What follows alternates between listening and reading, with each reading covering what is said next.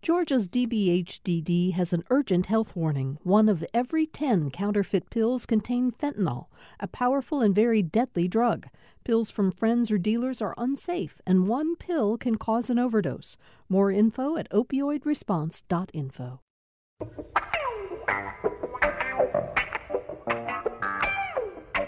Thank you for joining us for this special live edition of Political Rewind. Um, we thought that it was important that we come to you live after the inauguration of the 46th President of the United States, Joe Biden, uh, which took place at noon this afternoon, as all of you know by now. Um, all inaugurations are historic.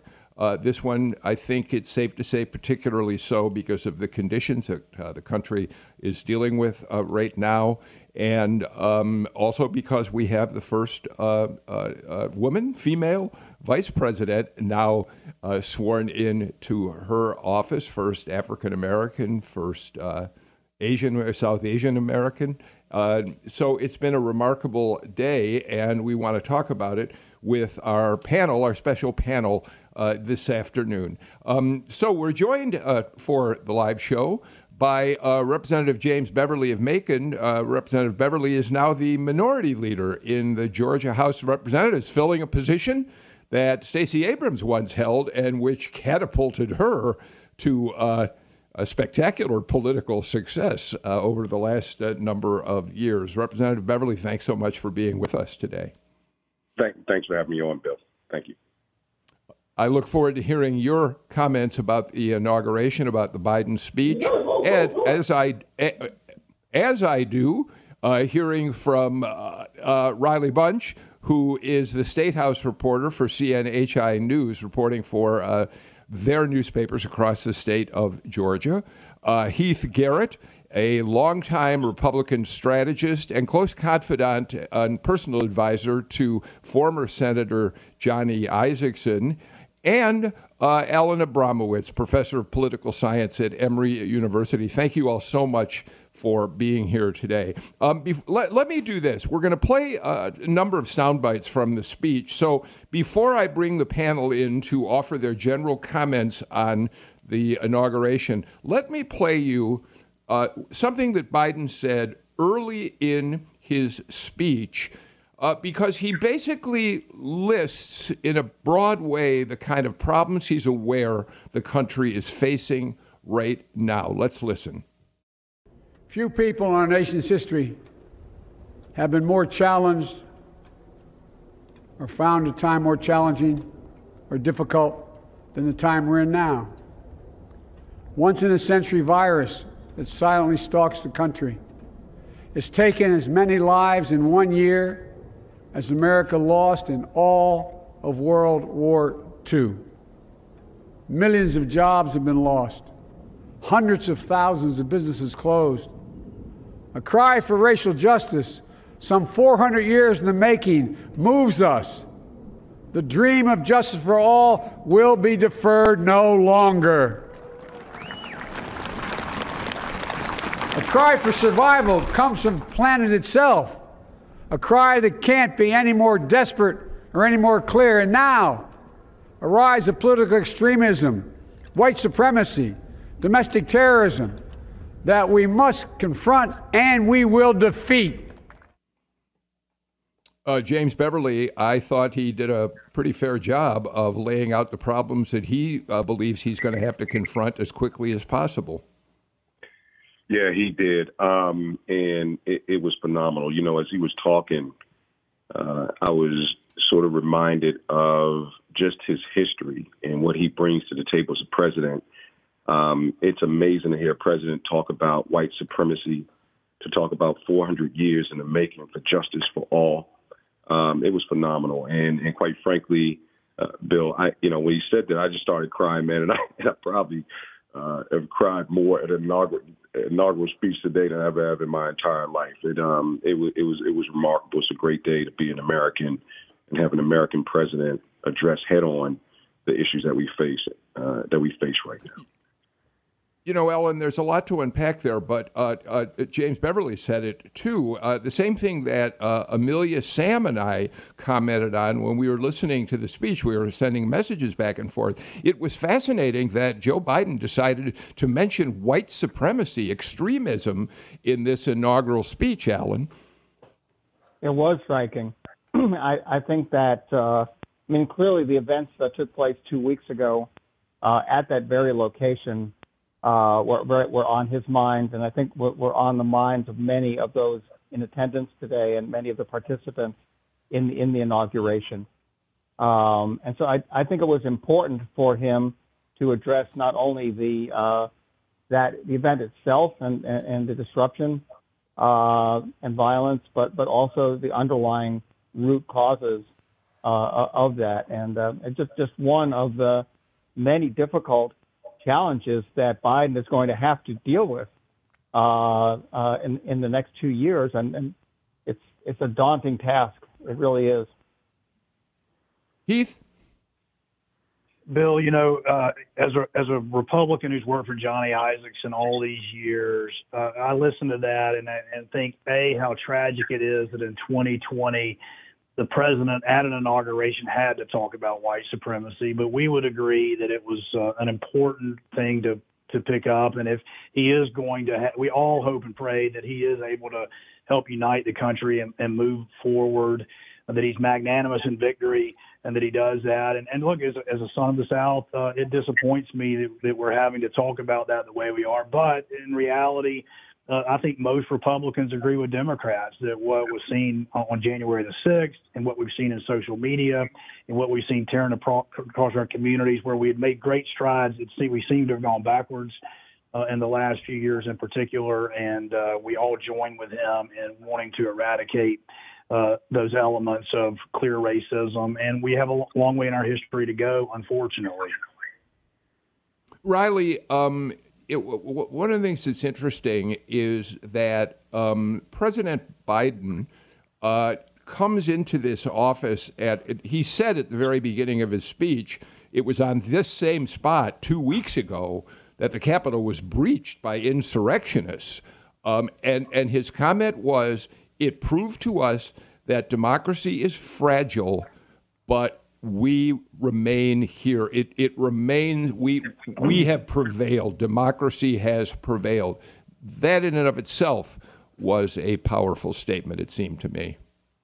Yeah, you know, I think the events on January 6th, it shocked everyone, even though we sh- should have all seen this coming. And if you want to really see, you know, the stakes of Biden's incoming administration, look no further than the stage he gave his speech on today. We have 25,000 National Guards troops, hundreds of them from Georgia, enclosing the Capitol, security checkpoints, making sure no one was getting in. And then we have 200,000 flags of Americans that represent the crowd that could not be there because of the pandemic. So, really, just you don't have to look far to see how how the Biden administration is going to handle what's coming in, you know, how they're going to figure out everything. It's the stakes are very high.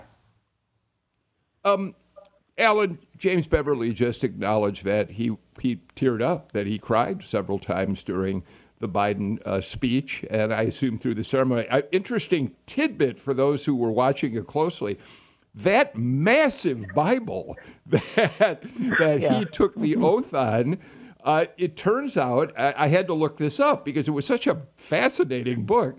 It has it is a Bible that's been in the family since 1893.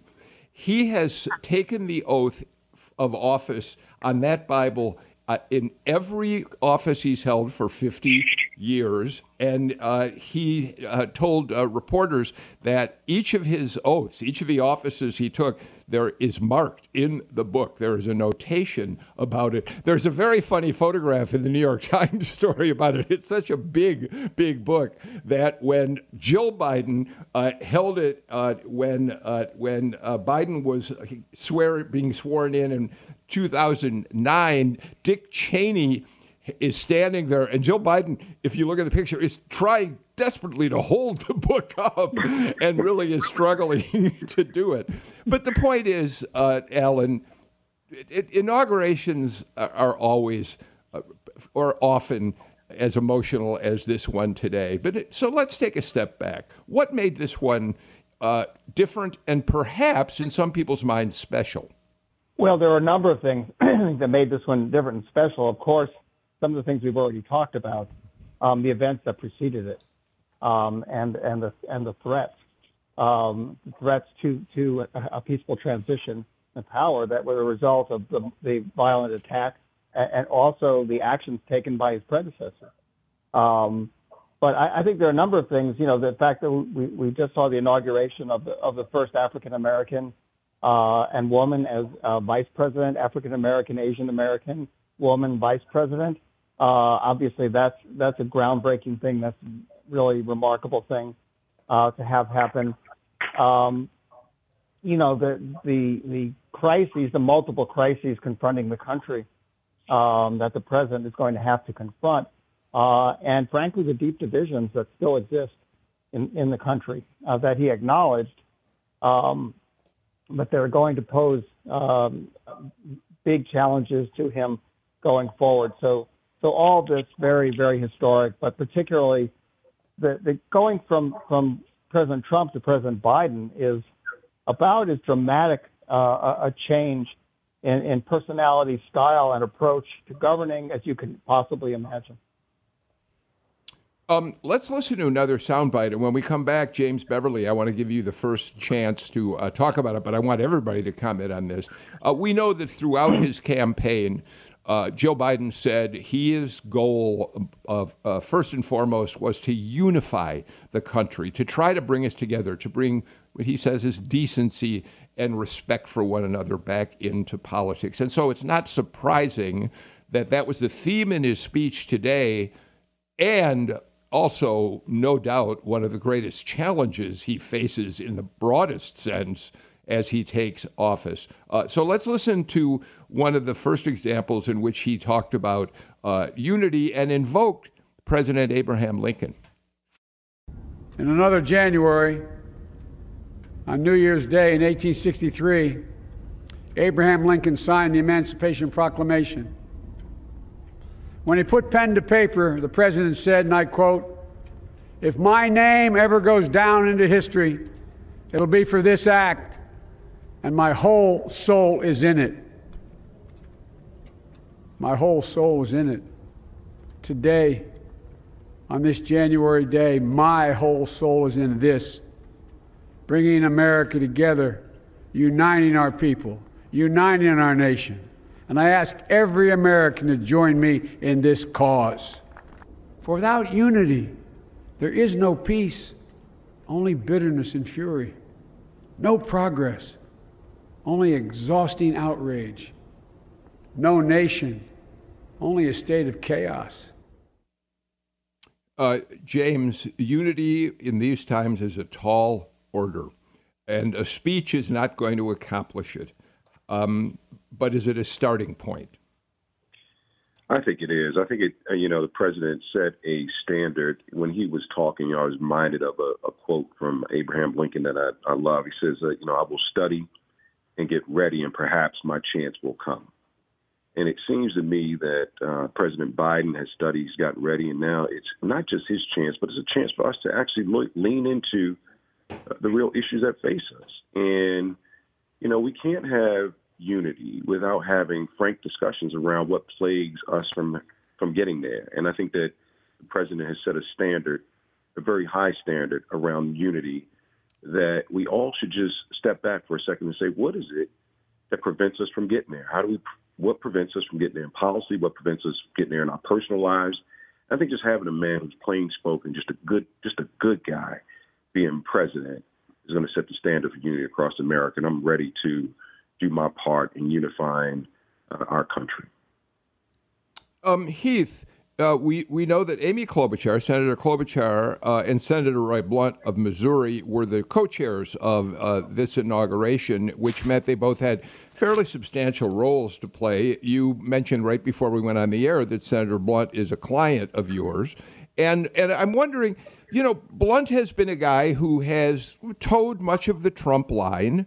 And um, so I'm wondering, as a client, if you don't mind, how you would advise him in terms of how he should approach trying to work in a more positive way with uh, President Biden? Is it a matter of uh, a given piece of legislation? Is there a general idea behind reaching out to the new president? How, how do you see that playing out with Blunt and other Republicans? Uh, no, that's an excellent question. You know, uh, Senator Blunt is a, a, client of our firm's, and he has a little bit of a reputation in Missouri of that, like Johnny Isakson has here in Georgia, where while there was support for policies and, and certain things of the president's, he did find his times uh, call balls and strikes where he could. Uh, but more importantly, Senator Blunt is a creature of the Senate, which itself is an institution, and he and President Biden have a personal and positive relationship that goes beyond politics. And I think that that's important uh, for folks to know. He was a happy person to go uh, co-chair this, and I think he's the type of person who is going to reach across the aisle. And I think, look, we all learned in one way that personalities do matter in the presidency, uh, for good or for bad. And I think uh, President Biden's personality uh, may be fit for this very occasion. If we can match the rhetoric and the and the tone of unity, I think his personality does that. He's not a hugely uh, overtly partisan personality, and so it's going to take mag- magnanimity on the side of our Democratic friends, and it's going to take the bipartisan spirit of the Roy Blunts and others in the Senate to uh, get things done. But uh, we're all hopeful uh, that we can move on uh, in, in, a positive way. Alan? well, here's what I see as the, the big, big challenge going forward. And that is if you look at what Joe Biden is talking about and what he has already said he intends to do, um, there's kind of a contradiction between, on the one hand, the, he's calling for unity, and on the other hand, he's laid out a very ambitious policy agenda. Um, on a whole range of issues from climate change to immigration to, of course, addressing the pandemic, uh, racial justice issues.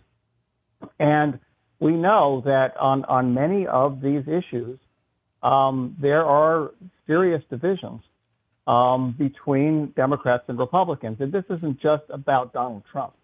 Um, so I think that what um, Biden can hope for is not that he's going to be able to overcome all these divisions. Those are still going to be there. And we're going to see some big fights, I think, in the weeks ahead over some of these specific proposals that he's going to set forth. But I think that what he's hoping for uh, and, and um, what may be more realistic is that we can perhaps see a, a new uh, tone uh, to these debates, a more civil tone. Uh, and we can perhaps see less of the sort of uh, personal animosity uh, and attacks, even as we have these very uh, serious and, and, I think very legitimate disagreements going forward over exactly what should be done about the, about the big problems that we're facing.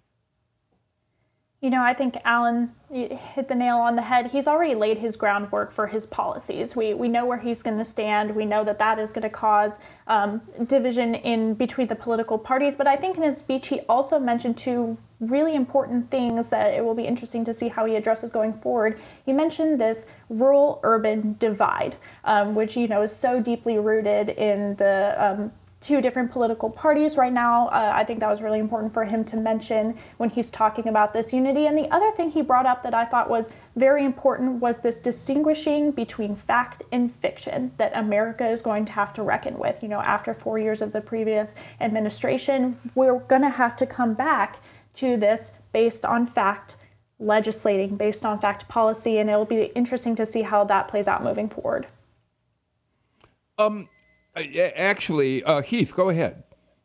You know, hey, uh, Bill, as as we as Republicans are actually looking forward to a healthy, normal debate about these divisive issues that that uh, President Biden's agenda hmm. lays out, and I think Alan's exactly right. Riley, you know, there there is the potential for division, but I think that's going to be contained within a healthy.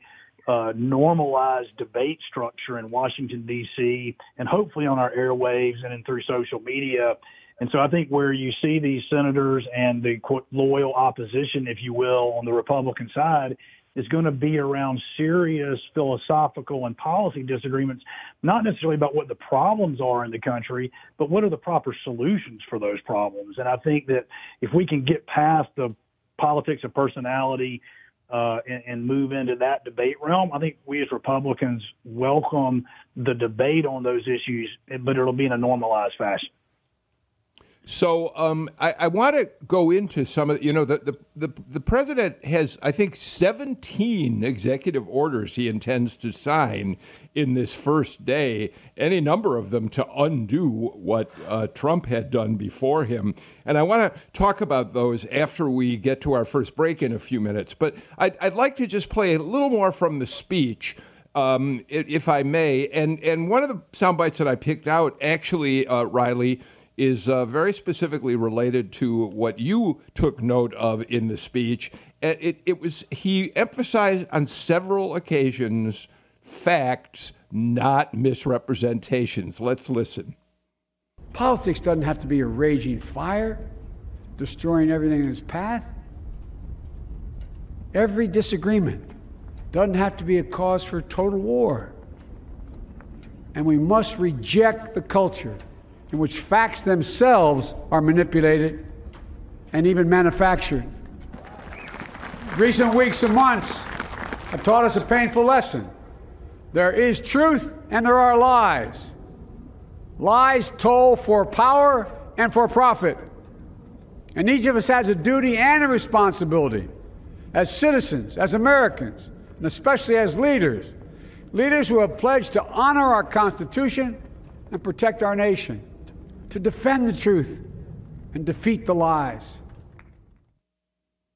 James, as hard as it's going to be for President Biden to get cooperation in passing what he says is going to be a big immigration reform bill, that's a big enough challenge. But dealing with facts instead of misrepresentation may be the single biggest obstacle I would suggest that he has to overcome. We are not a fact based society at this point. Yeah, I think that um, you know he's going to, and I think he set the tone today. You know, if you watch Biden and just throughout his career, he's a guy who is certainly uh, introspective, and he when he makes mistakes, we've watched him come back to the table and say, "Look, I blew it." And that kind of person is going to make mistakes. There are going to be times that he has missteps. There's no doubt about it. But I think that the general public understands that here's a guy who's an honest broker that he realized that reasonable minds can disagree, and at the end of the day, that people in America are smart and they can make decisions that make sense for them and their families based on facts and not fiction. We're not, you know, we're not, you know, a scared nation. We're a nation of facts. And reasonable minds, as I said before, can disagree. But the most important thing is we can face the truth uh, as a people and come up with some real solutions. You don't have to lie to us to make to get it done. Ah, but Alan, what is the truth under under the circumstances we're living in today? I mean, we already know that the conservative media is going to continue to attack uh, Biden and uh, and and decide for themselves how they want to interpret their version of facts mm. about him. Um, Fox News has already cut back on their daytime programming, which was supposed to be the news part of what they do, and started inviting the opinion uh, hosts to uh, be a bigger part of their lineup. So Biden's swimming upstream when it comes to trying to do what James Beverly hopes in his best wishes will happen, and that's right. to find some unanimity around what is and isn't a fact. Yeah, I think I think um, going forward, one, one of the things we're seeing already, and I think this is going to continue uh, going forward for the next two to four years, is that there's a kind of a war going on within the Republican Party. Um, and we, we, we've seen that just in, in recent days. And we saw that uh, at, at the Capitol uh, with, with the uh, uh, electoral count, with the electoral vote count.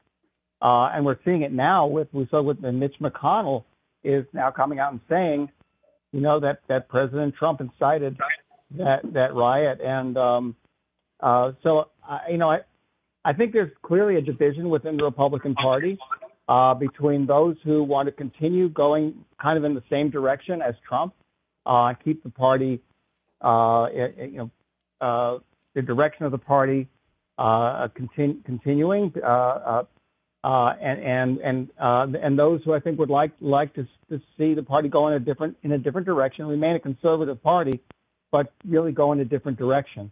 Um, and we, we saw that you know in the in the runoff elections in Georgia, we saw that division play out in, in the in the attacks uh, on the Georgia governor and secretary of state by the president and his allies. Uh, and, and, I think we're going to continue to see that here in Georgia and, and across the country, and it, and it, poses a real challenge um, for uh, for Republican leaders uh, going forward in deciding how they're going to deal with with uh, with the Biden uh, administration. Uh, Heath, I got to get to a break, but I do think uh, Alan points out something we're all watching very carefully, and that's how your your colleagues, your friends in the Republican Party, figure out. Uh, forget about Democrats and Republicans coming together. How do Republicans find a way back together after the divisiveness of especially the last three months since the election? look, it's a natural state for parties uh, when you lose the House of Representatives you lose the U.S. Senate and you lose the presidency all in a couple of cycles. To look inward, uh, it's the party who comes back together and bridges the gap between base and investors and broadens that, that appeal up to 50%. So we as Republicans are going to have a little inter-family uh, intellectual discussion for the next few months. But I'm optimistic that the uh, I think I'm, I'm, more optimistic than most that uh, this gap has been uh, exacerbated by some in the news media, and uh, we'll we'll see some oh. new leaders emerge. How about that? Oh. Oh, Heath Garrett, we, we got to mm. take a break. All, uh, all, Alan, I can't. I don't have time. I got to get a break in. But all I would say is, I think Heath Garrett, you are one of the great optimists of our time. but we'll watch it as it plays out. Let's get to a break. We'll be right back with more on Political Rewind. Thanks for listening to Political Rewind. If you like this show, you'll also like Georgia Today. It's a daily podcast from GPB News, bringing you compelling stories and in depth reporting that you won't hear anywhere else. Join me, Peter Biello, for this quick and convenient way to get the best of GPB News' extensive coverage of the topics that matter to you, delivered directly to your device every weekday afternoon.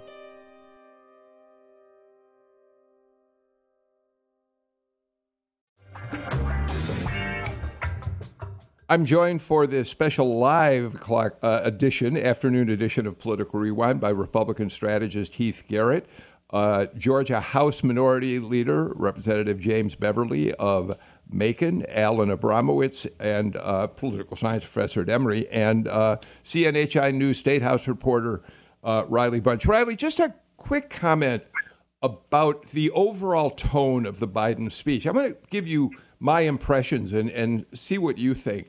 Um, Biden was not, for want of a better word, speechifying.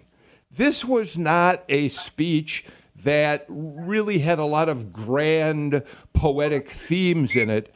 It struck me he was very much himself in this speech today. He used the expression, look, over and over again. Something, look, folks, the sort of thing we're used to with him. He talked as if there was almost a spontaneity uh, to some of his m- remarks, and, and it felt very authentic, which I think serves him well. Now, I think you could probably argue that President Trump was his authentic self when he mm-hmm. spoke too. It's just a world of difference in the kind of authenticity they both represent, Riley. Yeah, I you know I've listened to a lot of Joe Biden's speech. We all, and I think this was one of his better ones. I think what struck me when he was you say he's sounded like himself is he said, you know, look guys, I'm to level with you, and I think this was the tone that kind of you know gave a little, a little, blanket of relief to everyone watching and tuning in across. He didn't drop any bombs. He didn't, you know, didn't say anything like well, new policies. He didn't push giant new agendas that he's going to release later in the day. It was really, you know, we're I'm here for you guys. I'm we're going to come into this together. You know, his big message of unity, and I think it was the right tone to take. Did you have that sense about the speech too, James? It I was did. really him. Yeah, I I I I did. Um, I thought it was I thought I thought it was amazing. It's just like you know, listen to a guy next door, your neighbor, talking to you, and uh, and it was just it's refreshing, and you know, just plain just plain spoken, not speechifying. It just I don't know, it's just very refreshing just to hear a guy just you know just be himself, talking to the American public, just like you know you're you're, you're his next door neighbor, and so it was very refreshing. Alan, A- absolutely, and and I, and I think that um, in in being uh, himself I, I think that he was again, in many ways, offering a, a sharp contrast with Trump. Not that Trump wasn't being himself. I mean, I think Trump wasn't in many ways being himself when he gave his inaugural address four years ago. Um, but the contrast in terms of what Biden's uh, personality and Trump's, and, and the big contrast to me is the idea that what, what Biden is trying to project here, what, what he I think projects very well, is a sense of empathy. Uh, it's that um, I care about what's happening to everyone, not just my supporters. Uh, and, and, and so that was why uh, I think they, they had the, the, whole ceremony surrounding the, you know, at, at, at the reflecting pool uh, uh yesterday and, and, and the remarks today, specifically uh, uh, the moment of silence in memory of, of those who've lost their lives due to this pandemic. I, I thought were, were really nice touches, and and uh, I think would be very welcomed by the large majority uh, of Americans in both parties. Uh, Heath, um, as he was departing Washington on Air Force One, uh, the remarks that uh, Donald Trump gave. Uh, he, of course, referred to the fact that he won 75 million votes. he said more votes than any sitting president before him had won. Uh, it's understandable that he wouldn't want to point out that Joe Biden mm-hmm. be, still beat him by 7 million votes. I, I get that. Mm-hmm. Um, but let me ask you the voters who, who cast ballots for him are still deeply, deeply passionate about him as a leader. But, but do you think the Republicans who you work with, and, and I don't want to be specific because I don't want you to put yourself in a corner. But do you think elected Republicans, most of them for the most part, are glad his tenure is over? It gives them some ability to hit the restart button in some way, even though some of them continue to think they've got to be beholden to him? Absolutely. I mean, if I put my political science hat on for a second, uh, Bill, I would say that yeah, 75 million was a big number, but you got to remember that of those 75 million, it, when when people vote, they vote for and against, right? In this country, and as a matter of fact, Alan might back me up on this. The biggest motivation for a voter right now seems to be voting against rather than for. So for him to claim that those 75 million, or for the media to say those 75 million people are fervently pro-Trump in the way that Donald Trump wants us to be for Trump, uh, I don't think it's an accurate reflection. I think that's a reflection of he got the normal Republican votes that a Mitt Romney or a John McCain or a George W. Bush, and then we got the COVID bump in votes uh, everywhere in the country because of voting. That being said, I think that there is a little bit of Trump fatigue amongst even some of his most ardent base supporters, and recognized that there were just moments every day where he couldn't get out of his own way, including maybe in his last speech here getting on Air Force One, where he, he makes good points and everybody goes, I'm with you, I'm with you, I'm with you. And then he just has to go right across the line. Uh, he told us from day one he was a disruptor. And I think he left on Air Force One this morning as a disruptor, trying to kind of send disruption into the future for both the Republican primaries. But yes, there's a lot of people won't say it, and I get that, and they they don't have to, but there's definitely a little bit of relief that they're not going to have to be explaining Donald Trump's going across that line every day, all the time right now. Alan Abramowitz, uh, Heath Garrett could uh, be your, uh, a, a, public relations guy for you. You actually wrote a book about what he talked about, the Great Alignment, in which you introduced the concept of negative partisanship. Yeah, well, yeah. Thanks, Heath, for the for the plug. um, but uh, you know, it's, it's interesting though, and I think he's right that certainly um, among that 75 million or so who, who, who voted for Trump, not not all those Republican voters are ardent uh, uh, Trump supporters. Uh, I would say this though, I think the negative vote here, uh, the Democratic vote was was very much of an anti-Trump vote, and, and I think any any Democratic candidate would have gotten it. What's interesting when you look at the Republican vote is that um, you, you know, uh, many, many, Republican incumbents ran ahead of Trump. Um, so uh, even though Trump Trump motivated a lot of Republican voters to come out and vote for him, the turnout, and, and but he also motivated a lot of Democrats to come out and vote against him. But but there clearly was a segment of the Republican uh, uh electorate that that um, found Trump off-putting and, and uh, uh, voted for other Republican candidates and then skipped Trump and voted for Biden. and, and that's why we saw this gap. It wasn't a huge gap, but there was a pretty consistent gap. Um, and, and, and that's why Republicans down ballot actually had a pretty good election um, uh, at the same time that Trump was was was being defeated. Um, so uh, there there's some there's some hope there for for Republicans if if they can uh, manage to to get uh, uh, Trump you, you, know out of the picture. Uh, and I think once he's no he's no longer in the White House, he's not going to have that bully pulpit. He's not going to have that platform, and he's not on Twitter and that's a huge problem for him in terms of trying to perpetuate his his influence uh, over his supporters. I think it's also important to mention with um, Trump out of the White House, we won't have this kind of Trump consequences for things for members of the Republican parties. We saw that in the Senate races. We clearly saw that, you know, when uh, with um, Senator David Perdue and Senator Kelly Loeffler backing Trump after the election, continuing to back it, is because you know their words have consequences. We saw that with our state officials who stood up against up against Trump. Trump. So I think that that will also have, you know, a, a better impact on the party kind of coming together. As there will not be this fear of Trump hitting you back on social media now that he's out of office. All right, um, we got to get to another break. Uh, there is, of course, another very, very big story for the state of Georgia that unfolds later this afternoon um, when uh, uh, Jon Ossoff and Raphael Warnock are sworn into the United States Senate. It will actually be one of Kamala Harris's first actions as vice president. Uh, giving the oath of office to our two new Democratic senators. I, I want to talk about that with the panel. Um, so let's take our final break of the show and come back and uh, do just that.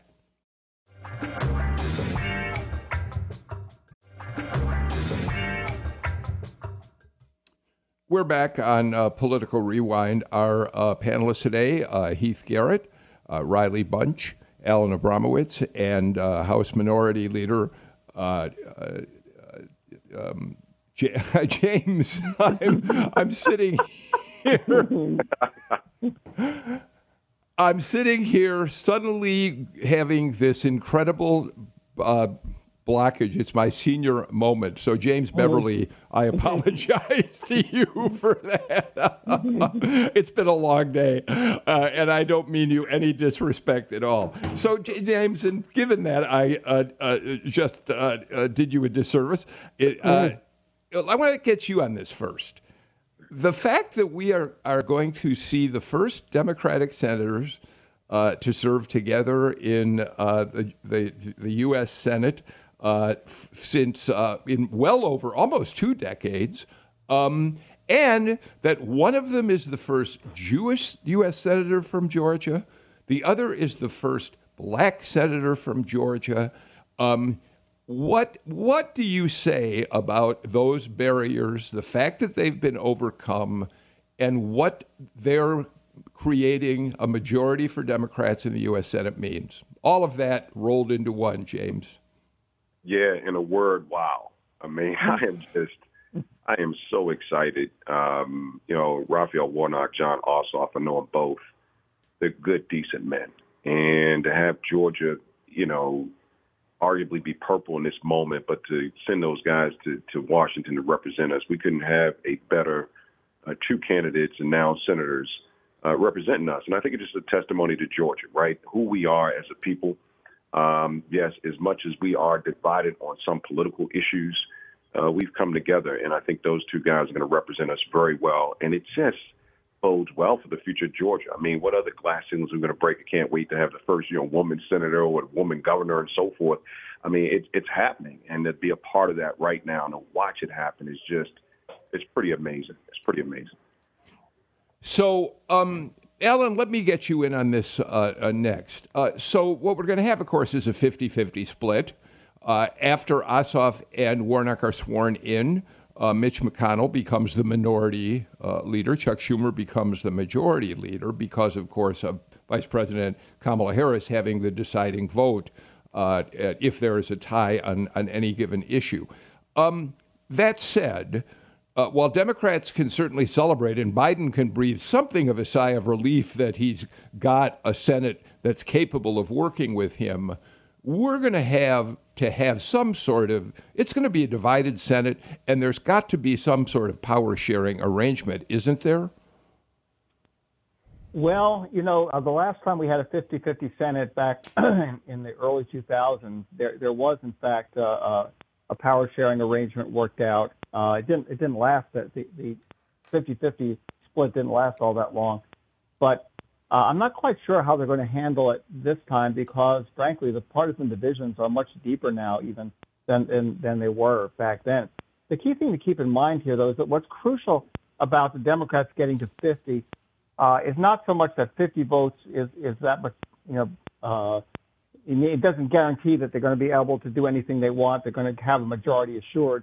Obviously, that's not the case um, because there are some some pretty moderate uh, Democrats there, people like Joe Manchin, that you know you, you can't count on on their on their support for some of the more ambitious items on on Biden's agenda.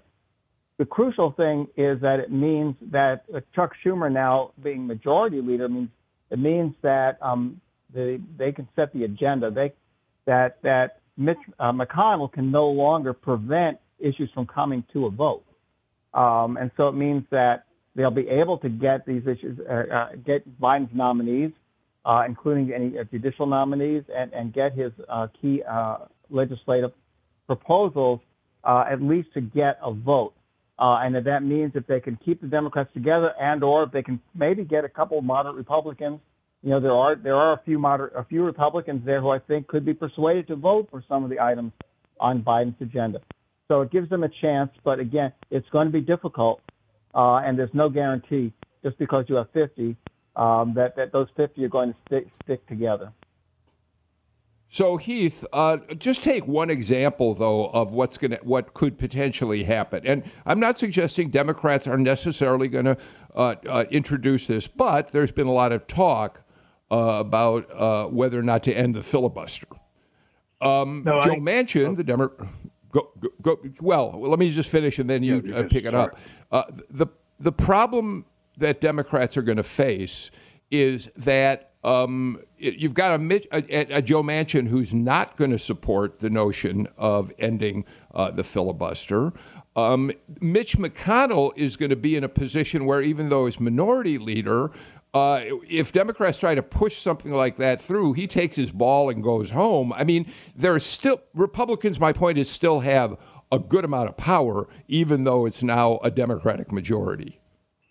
There's no question about it. And I was going to add, but you asked the question, Bill. The most important word here in understanding how the Senate's going to operate is the filibuster over the next uh, couple of years or couple of months. As long as Joe Manchin maintains his position that he's not going to vote to end the filibuster, then that means that in the Senate, to do anything, you've got to start out with at least 60 votes. And that means that everything has to be uh, bipartisan. So I anticipate there being, look, the founding fathers intended the Senate, right, to be uh, the upper house where the transient emotions of the House go to basically be settled out by, you know, more thoughtful debate and discussion and I think that that'll continue here if if if President elect if President Biden actually comes forward with the parts of his agenda that have 80% approval by the American people and are really popular, he's going to get some wins here. Uh, I think if he comes forward with the more divisive uh, uh, positions, uh, that I think that Senator McConnell, along with a cadre of a few Democrats and a few Republicans, uh, will will stand in the middle and stand in the gap and will slow all the processes down uh, and will be the check on the power of the House. Well, um, you know, I, th- I, think that that's that's true, um, but uh, I think it's important to keep in mind that um, the filibuster has already been greatly weakened um, over the past few years. So um, there's still a legislative filibuster, but there's no longer a filibuster that uh, when it comes to either executive branch nominations or judicial nominations, including Supreme Court nominations. So that is now strictly a majority vote. Um, and even on policy issues, um, there are ways of getting around the filibuster, and I think you're going to see uh, the uh, Democrats trying to use some of those where possible. For, uh, there's, a, uh, there's a procedure called reconciliation uh, that's been used on on issues that involve uh, spending matters, and almost everything does to one degree or another. Um, it's it's sometimes possible to to to use this reconciliation procedure, and I think that that's that's what the Democrats are going to try to do. They're not going to be able to abolish the legislative filibuster, as you said, um, but I think you'll see them trying to kind of uh, make an end run around it, uh, as, as, both parties have done uh, in, in, recent years. But not having a filibuster on judicial and executive branch nominations is a really big deal uh, as well. Mm-hmm. Um, uh, James, uh, Alan makes a good point. You've, uh, the, the two tools that uh, President Biden will have at his disposal are, of course, executive orders. As I said, he's already got 17 of them planned today, um, and reconciliation. So, so he will have a considerable uh, amount of power going forward. But I want to ask you and Riley uh, to weigh in on a somewhat different matter, if you don't mind, um, because you both have watched them closely. Uh, I if the Senate, if the if the Congress in general is going to have two different kinds of democratic uh, uh, uh, philosophies, the AOCs who have far more liberal uh, philosophies for what they'd like to see a Joe Biden accomplish, and then the more mainstream uh, uh, Democrats. Um, we didn't get a lot. We didn't learn a lot, I don't think, from Warnock and Ossoff about how they might fall on, on, on many of those kinds of much more liberal issues and more moderate issues. Are they going to be Biden moderates? Or are they going to be AOC liberals? And they didn't, we don't know that from their campaigns, James. Yeah, no, I, you know, we don't. But I think just the, the measure both of those guys, I think there's a, you know, Democrats are – as you know, Bill, are, are jazz band and and, uh, and Republicans are marching band. That's how we mm-hmm. like to refer to it. Mm-hmm. And so people are going to be riffing and doing their thing. But at the end of the day, the work that needs to be done, you know, people who've lost their job through no fault of their own, they're going to deal with that straight up. The coronavirus, they're going to deal with that kind of stuff.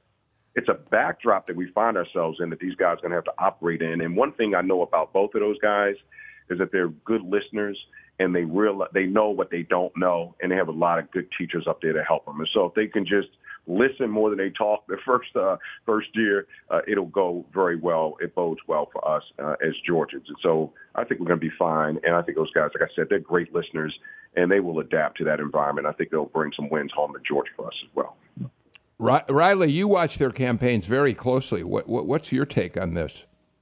Well, I think that's a very good point to bring up. You know, when these races, these runoffs came down to majority hold of the Senate, we lost a lot of the candidates themselves, and there was a really big shift in focus on, you know, getting the party hold of these seats, getting Democrats these two seats for the Senate. So we really didn't hear a lot of their policy stances. I think in the debates, they also kind of dodged a lot of their policy stances and on the campaign as well. So we know they're, you know, they're going to vote.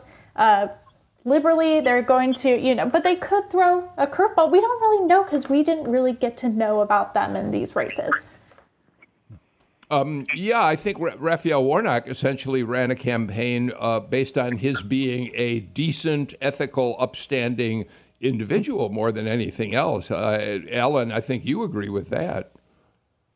Well, that's certainly what he, he emphasized to, to a great extent. But I think you you could clearly see um, in, in some of the uh, political ads.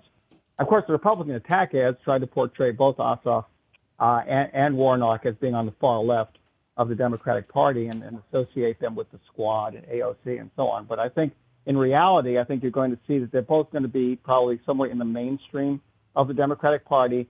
Um, they're not going to be out there on the far left with Bernie Sanders uh, uh in the Senate. Um, but I think they're they're not the old-fashioned. These are not your your you know your grandfather's de- Southern Democrats. Uh, this is a new age, and the Southern Democrats mm. who get mm. elected today are progressive Democrats, and they're going to be in that mainstream of the Democratic Party. the other thing to keep in mind is Raphael Warnock has to run for reelection in two years. Um, so Jon Ossoff is there for six years, um, but Raphael Warnock has to start almost immediately running for reelection, and uh, in, in 2022 is not is is not that far off. Uh, so it'll be interesting to see how he has to start raising money, obviously, but uh, but also how he prepares himself to try to run for uh, a full term in 2022. Really interesting. Heath, I'm going to give you the last word on the show today. Well, and Alan hit it on the nail. I mean, the Senator Warnock's already in a reelection cycle, which has already started, and uh, that's going to be a great check on his uh, philosophical bent for sure. If he wants to win reelection, that is. Uh, we should point out that he has now been elected to the seat that your uh, good, good friend, Johnny Isakson, held uh, uh, until his need to retire uh, a couple of, almost a couple of years ago now, or a year plus ago now. Uh, Heath Garrett um, appreciate your being here. Representative James Beverly, thank you. James Beverly, we need to get you back here to talk legislative issues in the weeks ahead. You've got a big agenda downtown, and so we'll do that. You too, uh, Riley Bunch, as you cover the Capitol. And Alan Abramowitz, we always love having you on the show. That's it for us for this special live edition of Political Rewind. We're back tomorrow morning with a COVID 19 show. Uh, it's time we look at the virus, which is completely out of control. What the heck is going to be done about it? Until then, uh, I'm Bill Nigut. Take care, stay healthy, please wear a mask. See you all tomorrow.